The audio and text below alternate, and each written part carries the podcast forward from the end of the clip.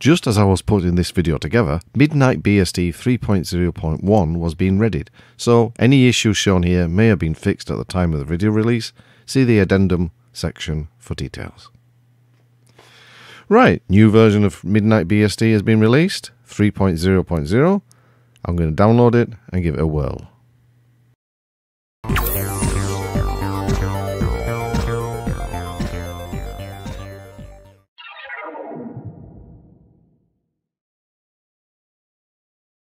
Right, we're on the Midnight BSD homepage, and navigation is fairly simple. You just go to download, it will take you to a selection of downloads to choose from. Um, you can choose the one nearest to you, of course. I'm going to choose the UK one. And you choose the AMD 64, i386, uh, ISO or memory stick. And so I'm selecting the memory stick one and we'll just leave it to download and I'll burn it and we'll see what happens. Right, I'm going to use my favorite method, which is DD. Again, make sure before you do this you get the right uh, device you want to put it onto. Fast forward this bit and it's all done. I'm going to take it out, plug it into the test machine and reboot the test machine with a memory stick in it. Right, we're booting up and hopefully it gets, yes there it is. I'm just going to select uh, USB device. Again, the battery warning comes up. I will get it seen to one of these days. And it's starting the initial boot, yeah. Uh, you'll probably think to yourself, it looks very much like FreeBSD, and it does because it's uh, very much based on FreeBSD. Being changed, of course, the branding for Midnight BSD. But if you're familiar with the boot sequences and how to set up, then Midnight BSD shouldn't be a problem. And we're just going to go through hopefully, and then we'll, we'll get the initial install menu. Nearly, there we go. So we get to the welcome menu. You can either install, shell, or live CD. Of course, we need the install. So just press enter. And we can choose the key map uh, that we want. Again, if you're familiar with installing FreeBSD, then this uh, shouldn't be a, a problem. Let's go to uh, United Kingdom. Don't need to test it. I'll just go to continue. And as per usual, I'm going to choose test as the uh, name. You can select or unselect certain items here if you wish. Um, I'm going to unselect debug. And I might leave everything as it is. Right, partitioning. There's a slight difference here between the usual FreeBSD and that the, Uf, the UFS is at the top and ZFS is at the bottom. But we're going to select uh, ZFS, Auto ZFS and go down to pool type, uh, choose stripe, select that one, and I'm going to leave everything as they are. Don't need to change anything, and proceed. And are you sure? Yes, we are. And then we're off when it eventually does it. There you go. I will fast forward this. It doesn't take that long, but I'll fast forward it anyway.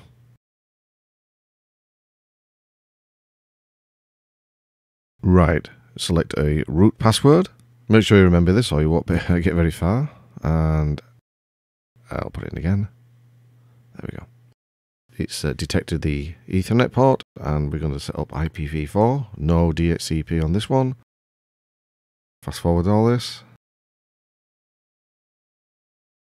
Uh, no IPv6. I'm going to select the time zone, so it's going to be Europe, then it's going to be United Kingdom. Abbreviation BST is fine. And next we can choose the services we want starting at boot. Unlike FreeBSD, there's a lot that's already pre-selected. I'm going to leave it as it is. Uh, choose system security, am I going to... Yeah, I'm just going to disable a few. Add users.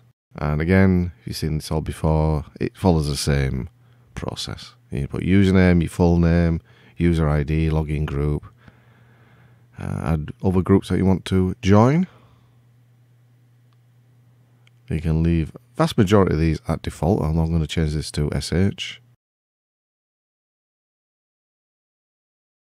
And once we're happy with that, type yes and no. And that's it. You can press exit and don't want to make no modifications. I'm going to reboot and then once it's been rebooting, remove the USB stick. And it's as easy as that. And there we go. There's the nice uh, login menu. I know you can press uh, enter to mm, speed it up, but we're just going to let it count down. Now, this is the interesting part from Midnight BSD.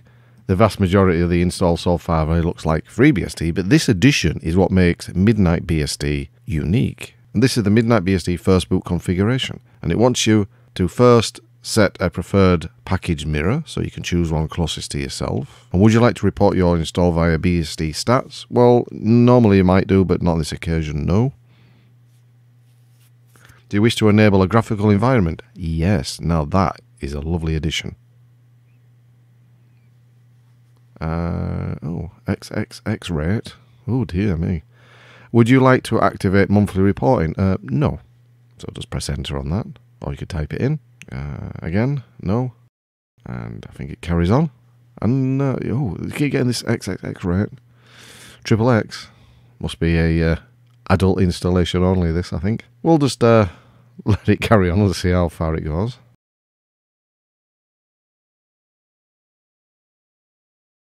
Now we've installed. There's been some additions automatically done, if you can see at the top in the, uh, the text. We're going to reboot and see how things go. and it worked fantastic. It's looking good so far, so we're just going to log in.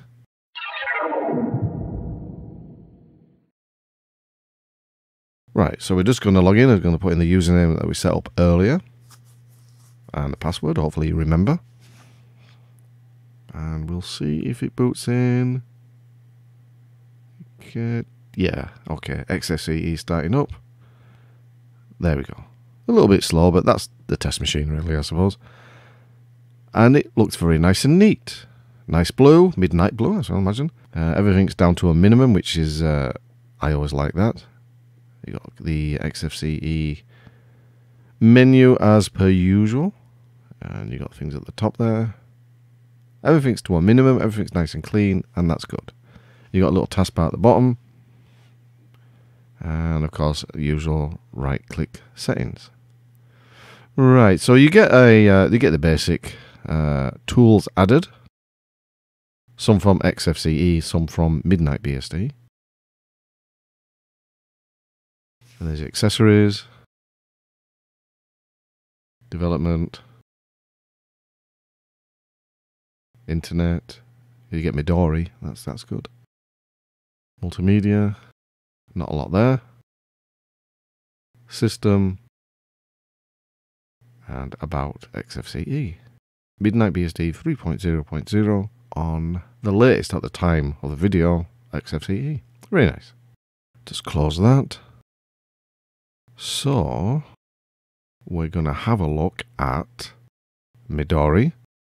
I must admit I don't use Midori a lot, so it's uh, it's kind of weird, but it looks nice and lightweight. It uses DuckDuckGo as a default search engine. Okay, that's good. I always have uh, googling Old habits die hard. Things feel fairly snappy, fairly reactive. Although there seems to be a bit of a delay here. It could be YouTube, of course. Is it going to do it? Hmm. It's not liking it. Okay, well, that could be YouTube. It's hard to say.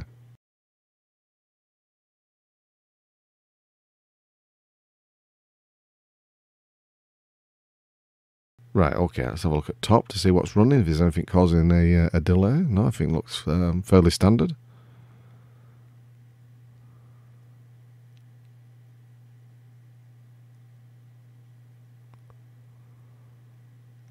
And we'll look at the layout, DF and ZFS list to give you two different ways of looking at things. What I'm going to do is I'm just going to go into root. I'm going to make a backup of the system before we change anything, just in case uh, it all goes wrong. So there's note on the boot environment, really just the default. I'm going to make a backup now. I love these in boot environment backups. There, it's wonderful. these little snapshots you can make just before you change stuff, and then you can roll back. Saves my bacon lots of times. Right, so it's already made. Now, I'm used to very much the FreeBSD way of uh, installing either ports or packages. Um, Midnight BSD does it slightly different. Its terminology is different, and they use mport. Now, it takes me a while to get used to this. It's, it's amazing what you get used to using, isn't it? But uh, so if you put mport, uh, let's have a look at that list. Um, index, I think, pulls in the latest list. Could be wrong on that. And then let's have a look. Uh, we'll search for something. Um, see if there's any video drivers. Ah, segmentation fault. That's interesting. So we'll uh, clear that. Try again.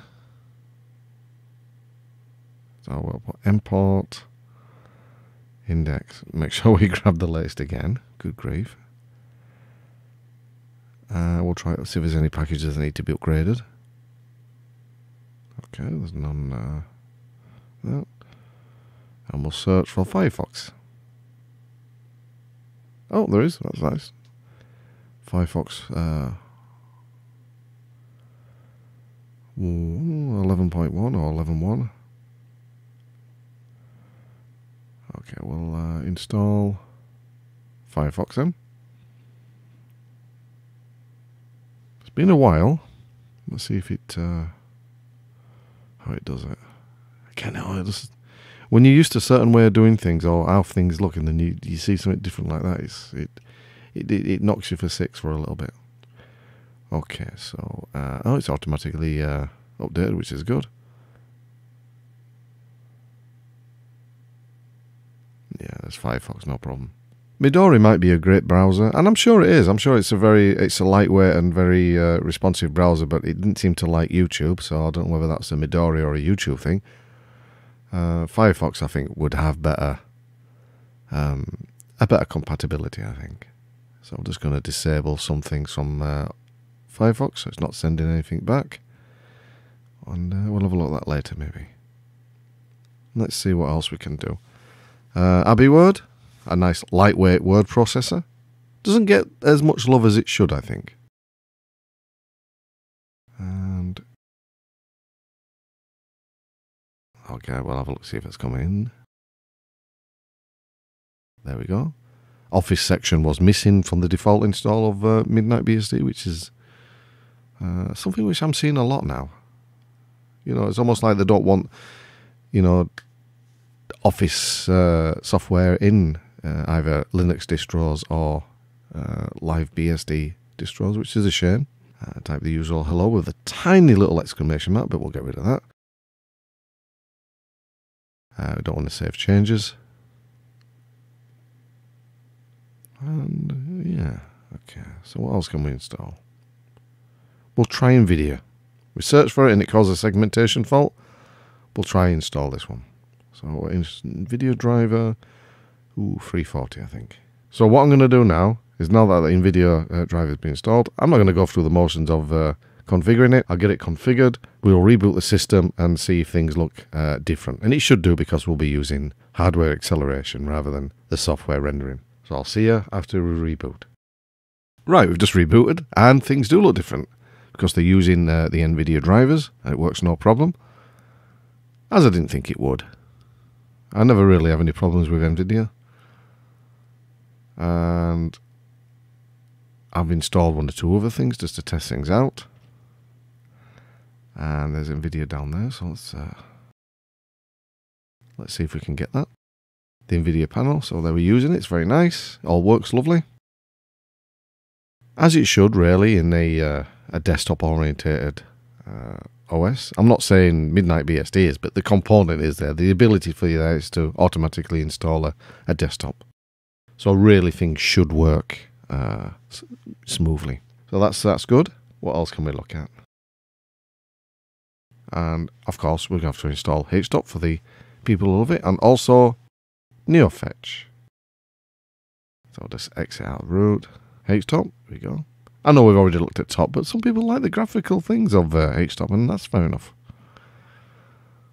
And we'll start NeoFetch.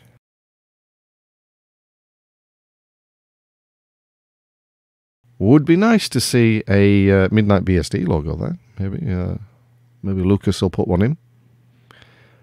But there we go. Midnight BSD and Hex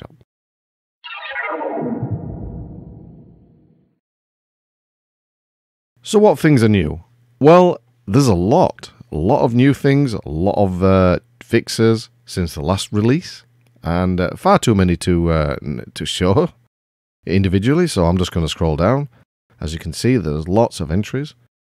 Have a read. Go over to the Midnight BSD uh, site and have a read for yourself. Uh, some known issues. Yeah, okay, well, they'll get fixed. Oh, issues with Chromium. Okay, well, I'm not surprised with that. Uh, Firefox and Midori. Okay, well, there's some uh, issues with the browser. Maybe that's what we saw when uh, it wouldn't load YouTube. But yeah, there's lots of additions and fixes. So, uh, like I say, have a head over there and have a read for yourself at your own leisure. I've got to give Lucas uh, credit where credit's due. I'm not saying it's a 100% one man show, but he does a lot of the work himself on a part time basis. It's not something I could uh, possibly even imagine doing, you know, creating your own operating system, but he does it, and there's a lot of changes happened here. So, you know, hats off to him, I think.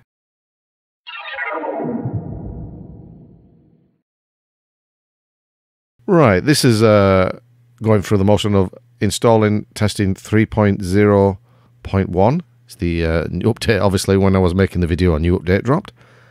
I was going to see if anything's changed.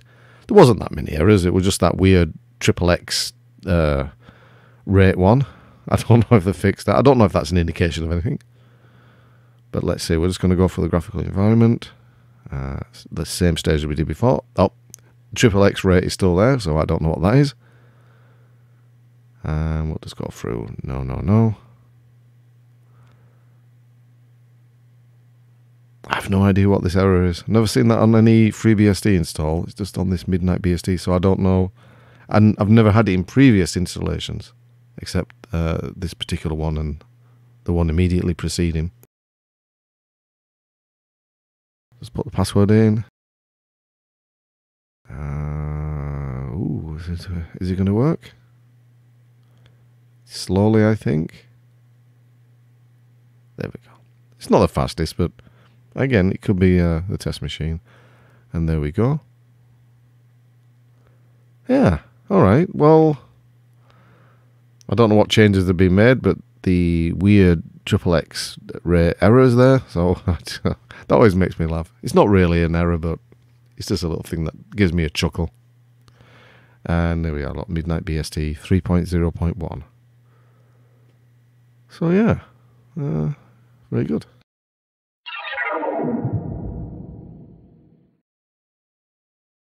Right, so I'm going to give Midnight BSD 3.0.0 or 3.0.1 three and a half stars. The good points is it's lightweight, it suits older hardware, and it really does. I mean, it, it's once it gets going, once the initial boot up, of course, uh, the old test machine I have, which is only a dual core, it's actually really, really nice. It feels good. There's no delay. The menus are quick, and so that's fine. Both in the NVIDIA and the software uh, graphic driven setup. The first one, the first install uh, with 3.0.0 was uh, I loaded in NVIDIA. The second one with 3.0.1, it was software based. Although I didn't show really me using the desktop uh, much either in the first one or the second one, uh, it, it was snappy. There was no lag and it, and it felt it felt quick. And that's one of the great things about BSD based operating systems is that they're very much lightweight and they uh, do suit older hardware, which means that really that Midnight BSD is FreeBSD at heart. It's um, very much FreeBSD, but with its own independent slant. I know it sounds daft that, but it's it's not just a. I mean, it's the same with Ghost BSD and Nomad BSD. They've taken. It's not like, say, for instance, you would get um, a lot of Linux distros which they uh, they're practically the same. The only difference being a few icons and wallpapers. I, that's not really how it should be. You should really have a personalized. Each one should be different from the other. You know, using something other than just changing your wallpapers. And I think with Midnight BSD and Ghost BSD and Nomad BSD, they are all distinct from FreeBSD, and that's good. I like that. You've got FreeBSD as the as the uh, the main one, the progenitor, as it were, and then you've got all the rest which are spawned off it, but not clones of it. So Midnight BSD has has its own flavour, its own independent streak. And I think one of the main things that you see, one of the first things you see, is the first boot questions. Now that, to me, is something which I think that I wish that FreeBSD would offer.